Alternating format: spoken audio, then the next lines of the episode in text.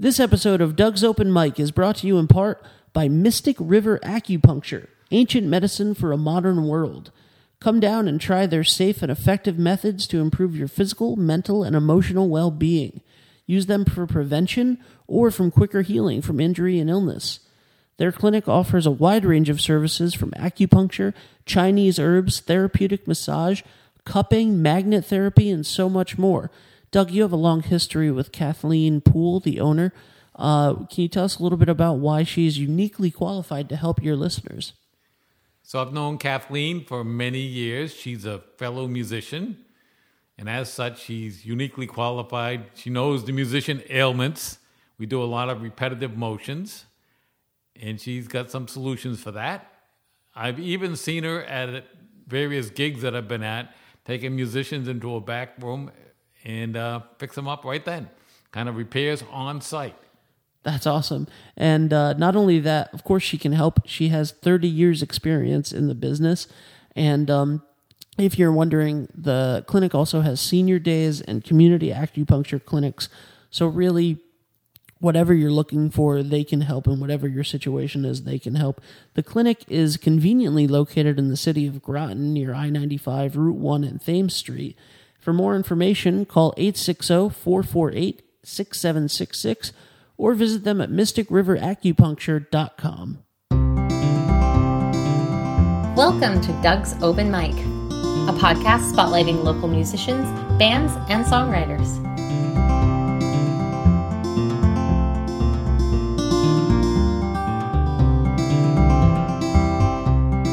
Hi there, Doug here on Doug's Open Mic. Got a new episode coming for you.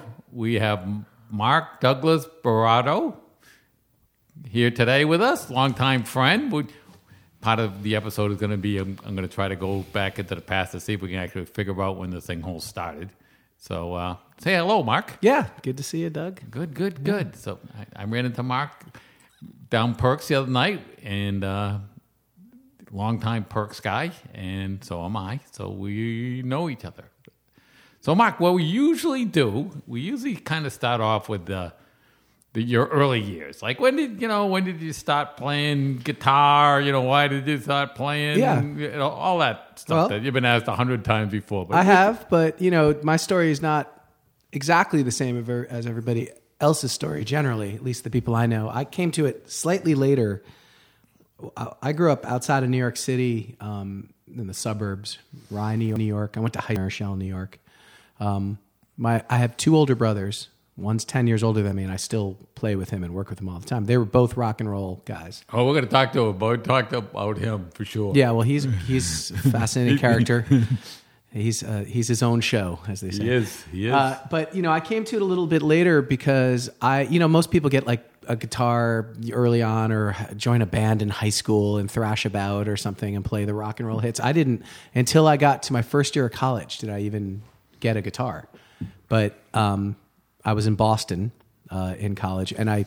I brought a guitar with me and started playing it there, not going to class or doing anything I was supposed to do. But because I, took to it very fast, I it came easy and I was playing like a gigs almost that like six months later after I got a guitar. I had like a really some very you know bad experiences, but I tried to go out into the world and play. But um, well, so I came to it a little later than a lot of normal people. But I have been doing it for thirty years. You know, since then, like I've always said, it's been one long day since I first got the guitar. I've never really looked back. You know, and I always had a acoustic guitar and didn't you know wasn't in different phases of music or in a rock band or a metal band and then came to this i was always this same guy so So, for those that don't know, Mark is one of those true professional musicians. I mean, a lot of the people that we have here, just due to circumstances or whatever, you know, they have full time jobs and they pursue music as their passion, as a hobby.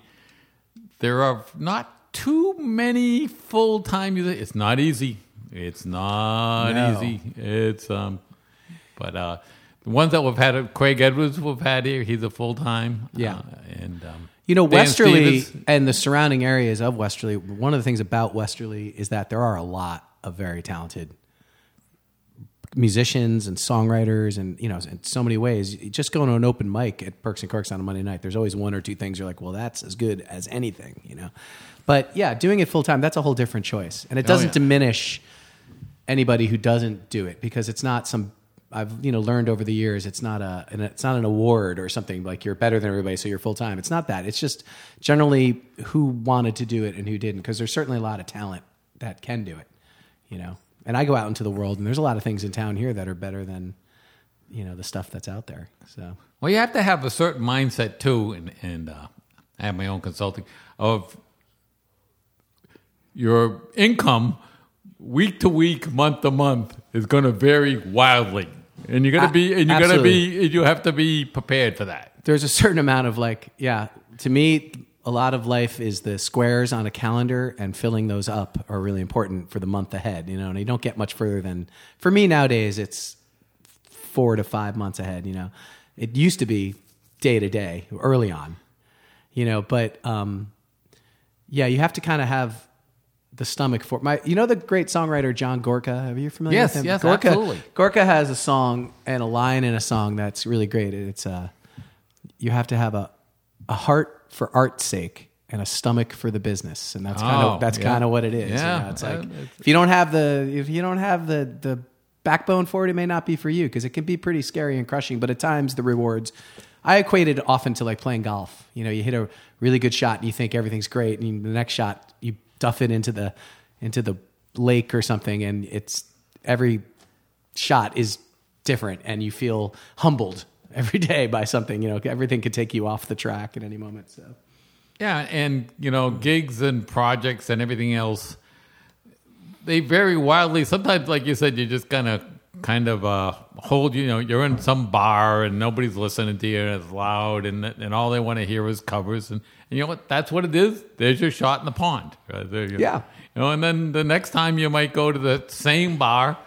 And, and a few people listen to you, and some of your friends show up, and and, and you get a nice thing going, and it's it's, it's uh you got on the green. I like the golf thing. Yeah, it's a golf metaphor. Uh, for me, uh, honestly, these days it's like I, I, uh, I've had at this point in my life, like I, I have left like a huge stage opening for some heroes of mine, one night in you know, thousand seats, great gig, food backstage, the whole thing. You know, you feel like a real big shot, and the next night had a bar gig for three people, but that's the way it is. And they're equally at this point in my life, they're equally is is interesting to me because I don't take any gigs that I don't necessarily want to do. Nothing that like you know. I used to play bars all the time when I started, but I play once a month in town here, and then occasionally like it's some places like sneakers or something when I'm around. But I like those gigs now. Where I didn't. There was a time where it could get really frustrating and overwhelming that you feel like people are just not getting what you're getting. But yeah, it's all part of the fun now. You know. Where like are you I've heard you based say out of? before. Oops.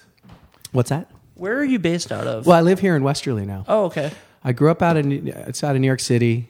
At various points in my life, I had moved for a long time down to Florida and California. You know, like people do. But I've been here. I keep saying I've been in Westerly for three years, but it, I, it's been fifteen. it all happened so fast, you know. But I love it here, and I love it here because there's so much great music. There's places to play, and there's a scene almost every night. If you think about it, there's somewhere you can go see some music. And there's some great, like some of my favorite songwriters anywhere live here. Like, uh, for instance, Sandy Allen Sandy Allen. is one of my favorites. Yep.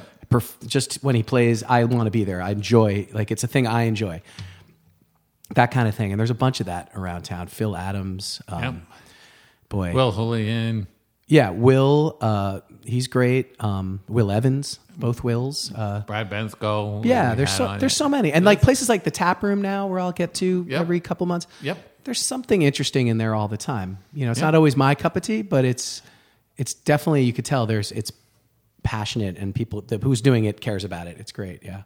No, I was so thrilled the other day. I, somebody called me up for a last minute gig, and I was like, and, and usually I play it with Craig, but he, you know, I was like, Craig, can you play Friday night? And he was like, literally he called me Wednesday for a Friday. He was like, no, I'm gone. You know, it's like, so I looked at my contacts. I go, hmm, Sandy Allen, would you consider playing with me at the, such and such? And Oh, he nice. did. It was, oh, yeah. It was great. Well, that that's the the double threat about our our friend Sandy Allen is that he's not only a great songwriter, but he also can play slide. Oh, he plays uh, lap He- steel and Yep. and mandolin, and you know he's just. I had him sit in with me my last monthly gig at Perks and Corks last time I played there, and it was it's great. I forget also that he's that guy as well. He could just be that guy. you know? And the, and the lap steel stuff, I'm, I've always been amazed that he, and I've talked about this before. He when he's the side man playing the lap steel, he knows his role perfect. Oh, absolutely. You know, he knows when to be soft. He knows when to be loud. He knows when knows when to be quiet. He knows when to you know. It's, There's a there's a that's a skill set. It is a skill. You know, that's not a, just a thing that people are born like. That's a skill set of knowing and doing it enough to learn your how to be that guy. You know, to be the guy. yeah. We need more of those guys. Speaking of your Sandy Allens and obviously uh, yourself, Mark Douglas Berardo, um, Phil Adams, and, and everybody, uh, the Wills, one of the best places in town to see those guys are Perks and Corks in the heart of downtown Westerly on High Street. Uh, Perks and Corks has live music six nights a week, open mics on Mondays nights, wonderful martinis, and an eclectic array of grilled cheeses. Um, they are one of the sponsors of the show, which is why I'm You going got into this No, weird ad pitch right now. That's accurate, and I not to interrupt, but I Perks and Corks has done very good things for me because they allow me to kind of play whenever I want and run wild in there, really, actually. And uh, it's true. They the thing Brian Kilty, who owns P- Cur- Cur- you know the the what he he has committed to to music in that place, and I think that's great. You know, and it's it can be loud on a Saturday night. Friday night, whatever. But it's also like people know there's music there, so they're going to come, and it's great. And there's a lot of good things that are there, you know, that play. And we're so lucky to have that in Westerly. absolutely. honestly, you know, the Knickerbocker where I play also, and I have a great affinity for, is great. But those are like it's a bigger room for special shows.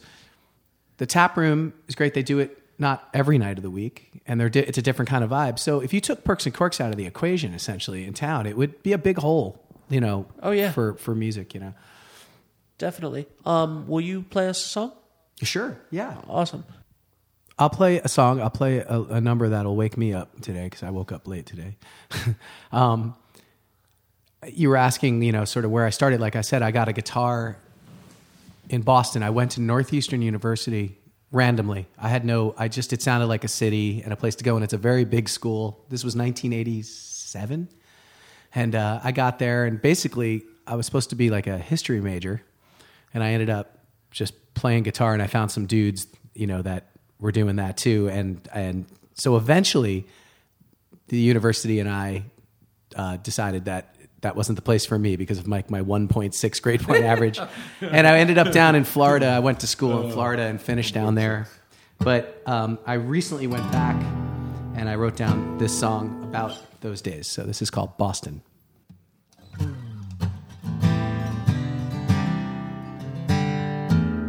Looking back, I thought I knew it all, 19 years old. Dropped off in the city, feeling wild and bold. Wandering the Fenway with no money, no plan, but man, life had begun. Supposed to switch trains at Park Place, but I did not care.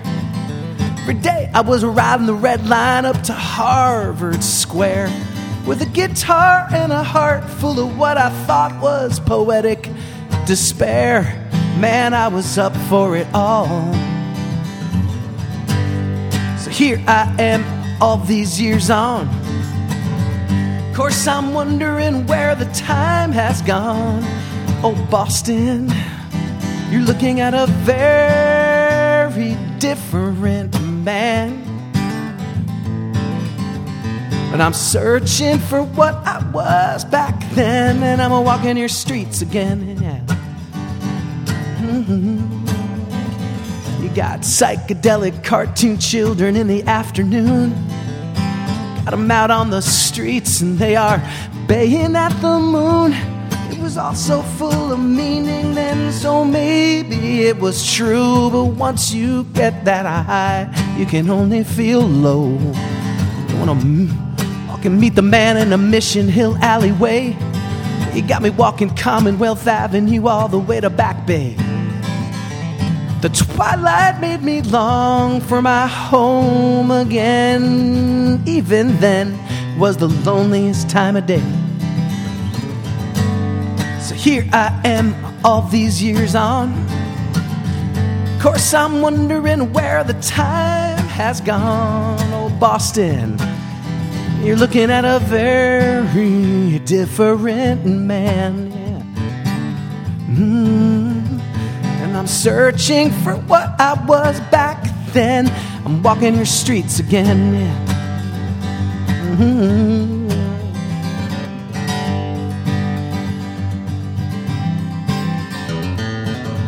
Not sure I'd recognize who I was in those days.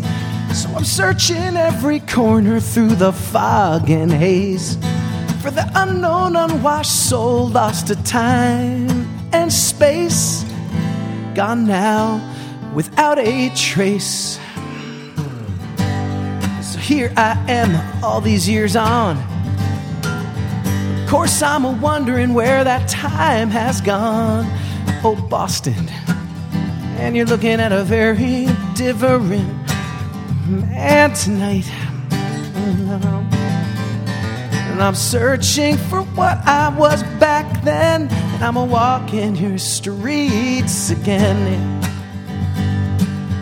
Mhm. Boston.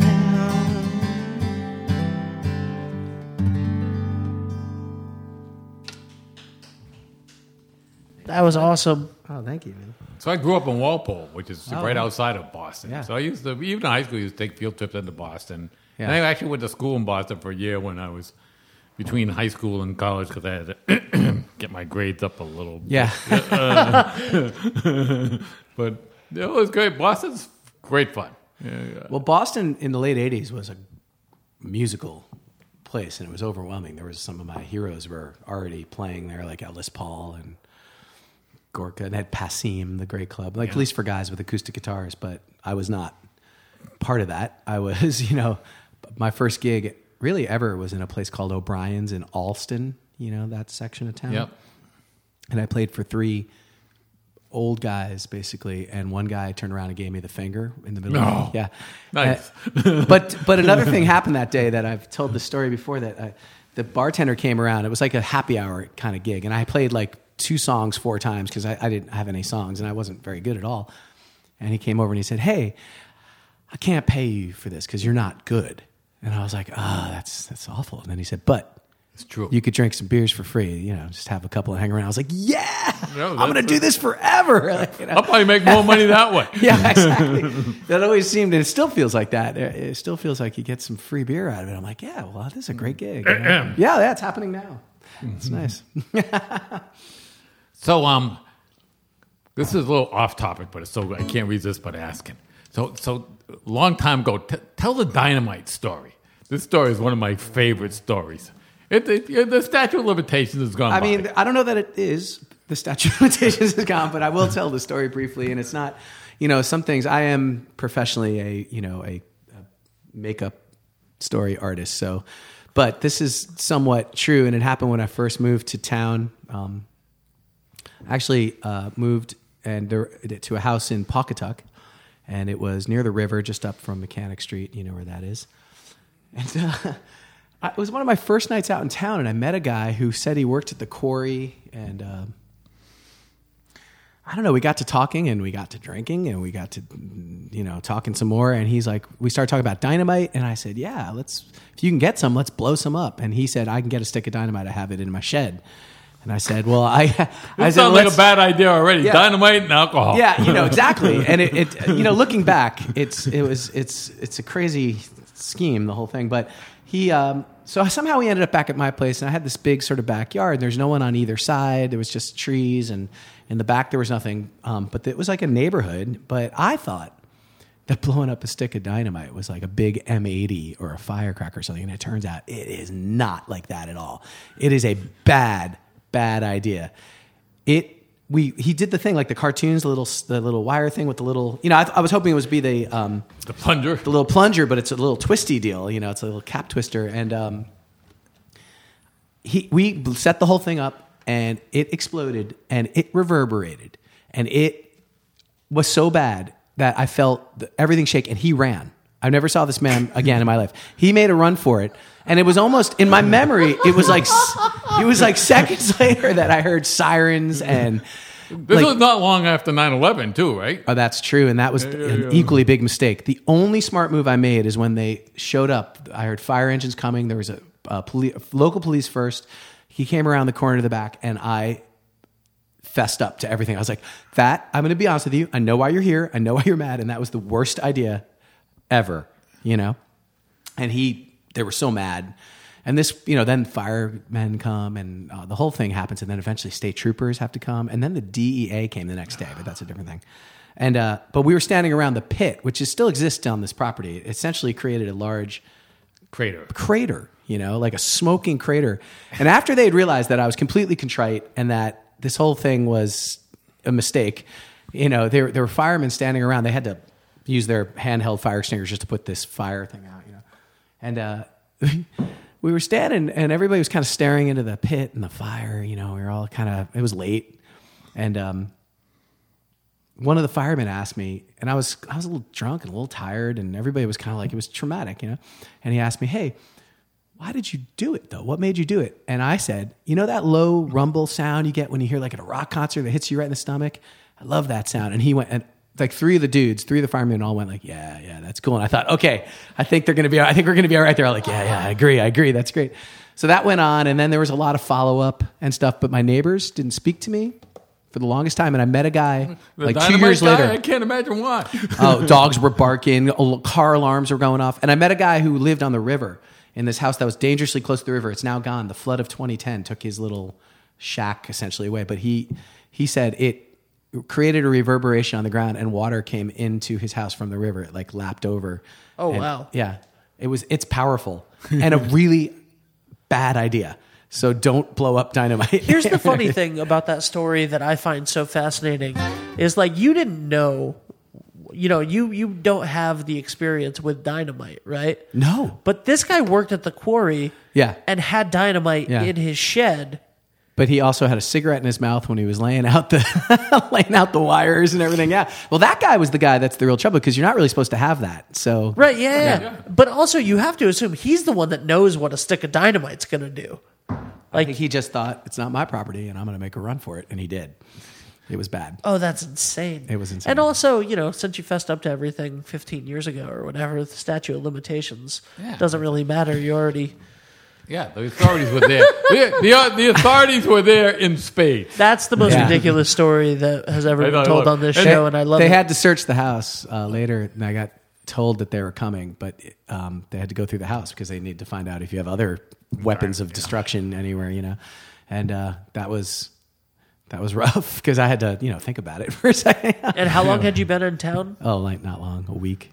So that's you know that's one way to make a name for yourself. for sure. But I definitely after it, it ruined me with my neighbors. I'll I'll, I'll tell you that Yeah. much. you know. Um, but I think they all got over it eventually. Um, and to this day, I feel like I probably would have done it again anyway because it was Yeah. kind of fun too. You know? Or you I like- just start using it as a moniker. You know, you could be Dynamite Mark Douglas Berardo. Yeah, ever with, get into with an wrestling, actual reason. I like it because I've used that defense myself, uh, usually with um, traffic incidents. With, you know, all of a sudden the state trooper, it's like, do you know why you pull me over? Yes, I do, officer. I'm an idiot. Just- I guess I'm, I'm aware that I'm an idiot. I'm an idiot. So do what you got to do. I realize that you know what I know exactly what it, I'm an idiot. Yeah. Uh, so that recently happened to me actually near the um, uh, the gas station um, Evans Mobil. It was early morning. I would gotten a, I just was waking up and I got a cup of coffee and I was driving and I pulled to an inter, the intersection that's there where you can see CC O'Brien's in the distance. And there was a state trooper, not a regular police officer, but a state trooper parked watching the intersection for some reason. And I saw him and I waved at him. He made eye contact with through his window and I rolled through the stop sign. And he turned his lights on and pulled me over right in front of CC O'Brien's. And when he came walking over to the car, I was already laughing because I knew exactly what I did. And he just came up real slow with the hat, real scary. And he said, Do you know why I pulled you over? And I said, I have a really good idea why. And he said, an. I needed mostly to pull you over to see what kind of guy would see me, wave at me, and roll through the stop sign. And I went, It was me. I knew what I did. I'm completely guilty. I'm aware of it. And then, yeah. there it is. Yeah. And then he said, uh, he, I said, well, uh, in my defense, you kind of were blocking the uh, intersection. I had to see around you to see if a car was coming. He said, "It's my fault now." And I went, "No, no, no, No, no, no, no! no. I'm not suggesting it was your fault. I take full responsibility." No, no, no, no, no. He let me go and walked back to the car, and I heard him laugh. So I thought, "Okay, I got away with that one." You know. That's awesome. Uh, will you play us another song? Yeah, sure. Um, yeah, why not? I don't know which song. Here's the thing. Let me do this for you. We got time, right? Yeah, Yeah. You know what? It, it doesn't matter. dude. We get as much time as we want. You know, if we we break up the episode sometimes, if we have to break it up to three parts. Who cares? And All right. what- Well, well, I'll play you a um, sort of a story song about a guy that I met in. I lived in Northern California, in Santa Cruz, California, in the hills above Santa Cruz, called Bonny Doon, and it was a really a like a hippie enclave. You know, it was the place where like Volkswagens vans went to like live at the end of their life. You know, it was that kind of place. And so I used to sit in this place, the Brook Brookdale Lodge. It's probably still there. And I met this guy uh, named Lightning, and I made up this song about him. I don't know if it's all true, but again, it doesn't have to be all true, right? Artistic license.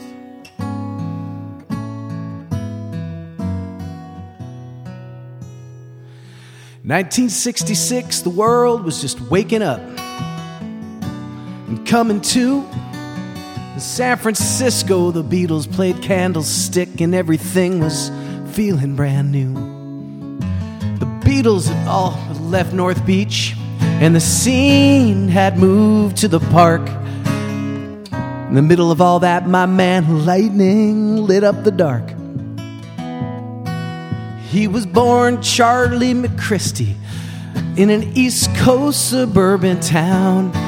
He was a country club kid with a silver spoon playing on the fresh cut ground. All the teachers called him brilliant, and all the girls, they loved his face. But he could not feel the love inside. First chance he got, he lit up out of that place.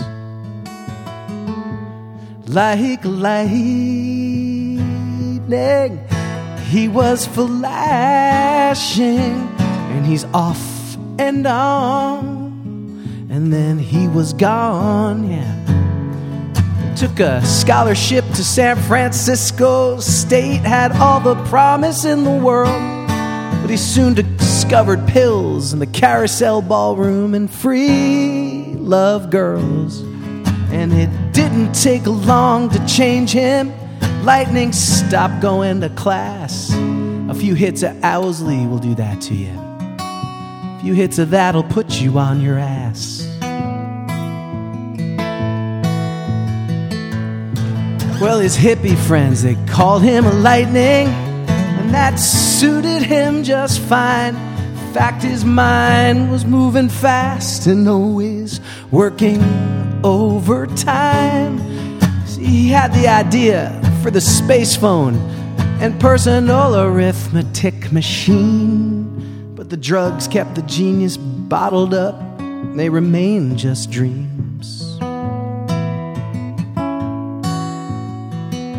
He could not bottle the the lightning that was a flashing off and on, brother. Then uh, he was gone.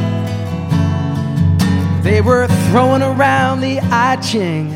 They were dancing around the fire. It would be hard to find a place on earth that was a getting any higher.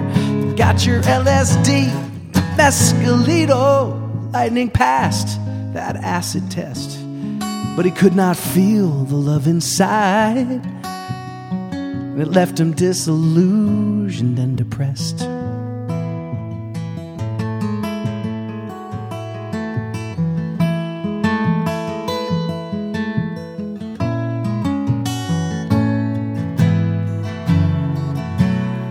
Yeah, the 60s, they slid into the 70s, and lightning drifted further west to a beach shack in Lahaina. But by then, uh, he was just a mess, and the dope was replaced by hard liquor and an anger inside To him, the free love dream was over. To him, it was a lie. Yeah, he drowned one night in Kauai, drunk on stolen cheap champagne. His Hawaiian friends at the funeral didn't know his real name. But that's just a thumbnail sketch of lightning. Man, he came and then he went. See, one minute you're here, then you disappear, your life lost in the firmament. You're like lightning. You are flashing and you're off and on. And then you are gone. And you're like lightning. You are flashing and you're off and on. And then you are gone.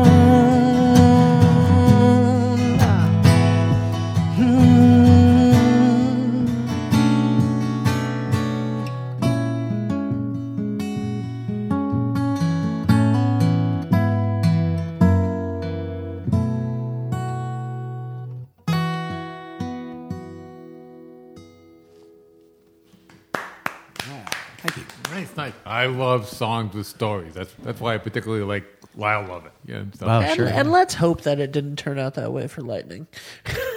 for that, You know, for the you're a guy. keen observer because that, that last part's made up. Yeah. I don't Thank know God. what happened to him. I really Oh, don't. really? Oh, it's like It just seemed like a conglomeration of other people Oh, it's I knew great. from that time. Yeah.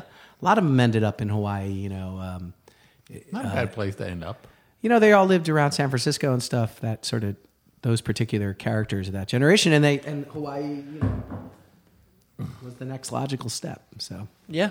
yeah. That's just the way I see it anyway.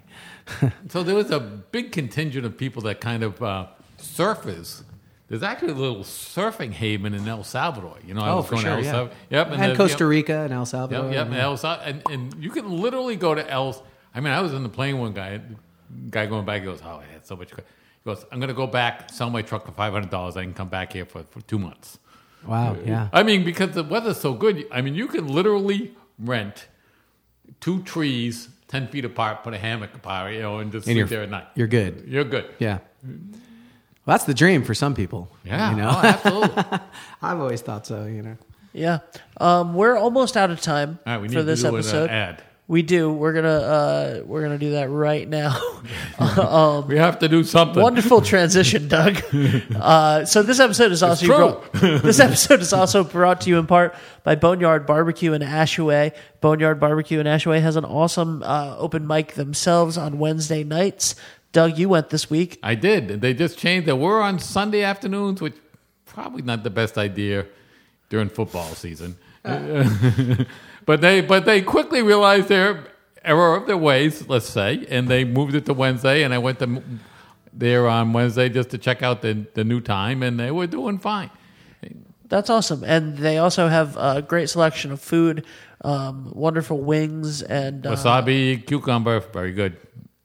Yep, and uh, all sorts of all sorts of specials. Um, check them out. Boneyard Barbecue in Ashaway.